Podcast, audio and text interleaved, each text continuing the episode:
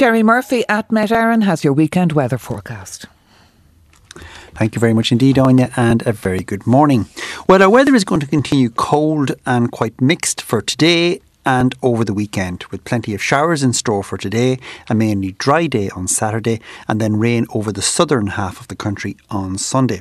So today is going to be another cold, blustery day with sunny spells and showers feeding across the country from the west, mostly of rain, but some of hail, and a few possibly of sleet on high ground. They'll be heaviest and most frequent over the western half of the country, and indeed a few isolated thunderstorms are possible in the west and north. Over in the east, however, they will be more scattered with brighter sunny spells and the showers less frequent. Highest temperatures today of 5 to 8 degrees with moderate gusty west to southwest winds. Then tonight, the showers will continue over Munster, Connacht, and West Ulster, some possibly wintry on high ground, but the rest of the country will be mainly dry. And in general, the showers will mostly die out overnight. There'll be good clear spells tonight, but that will mean that we'll see it becoming quite cold with frost and icy stretches developing as temperatures fall to between minus 2 and plus 3 degrees, and frost and ice is most likely over Ulster, Connacht, and Leinster.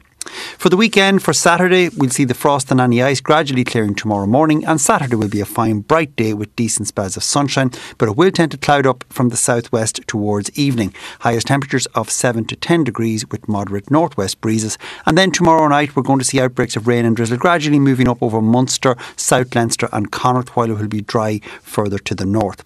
Sunday then will be dry over the northern half of the country, but we will see rain in over the southern half of the country, and that will gradually clear through Sunday evening with frost following on Sunday night. Then we can look forward to a bright, dry day on Monday, rain on Tuesday, and the weather mixed next week in general. But for today, another cold and blustery day with sunshine and plenty of showers of rain or hail.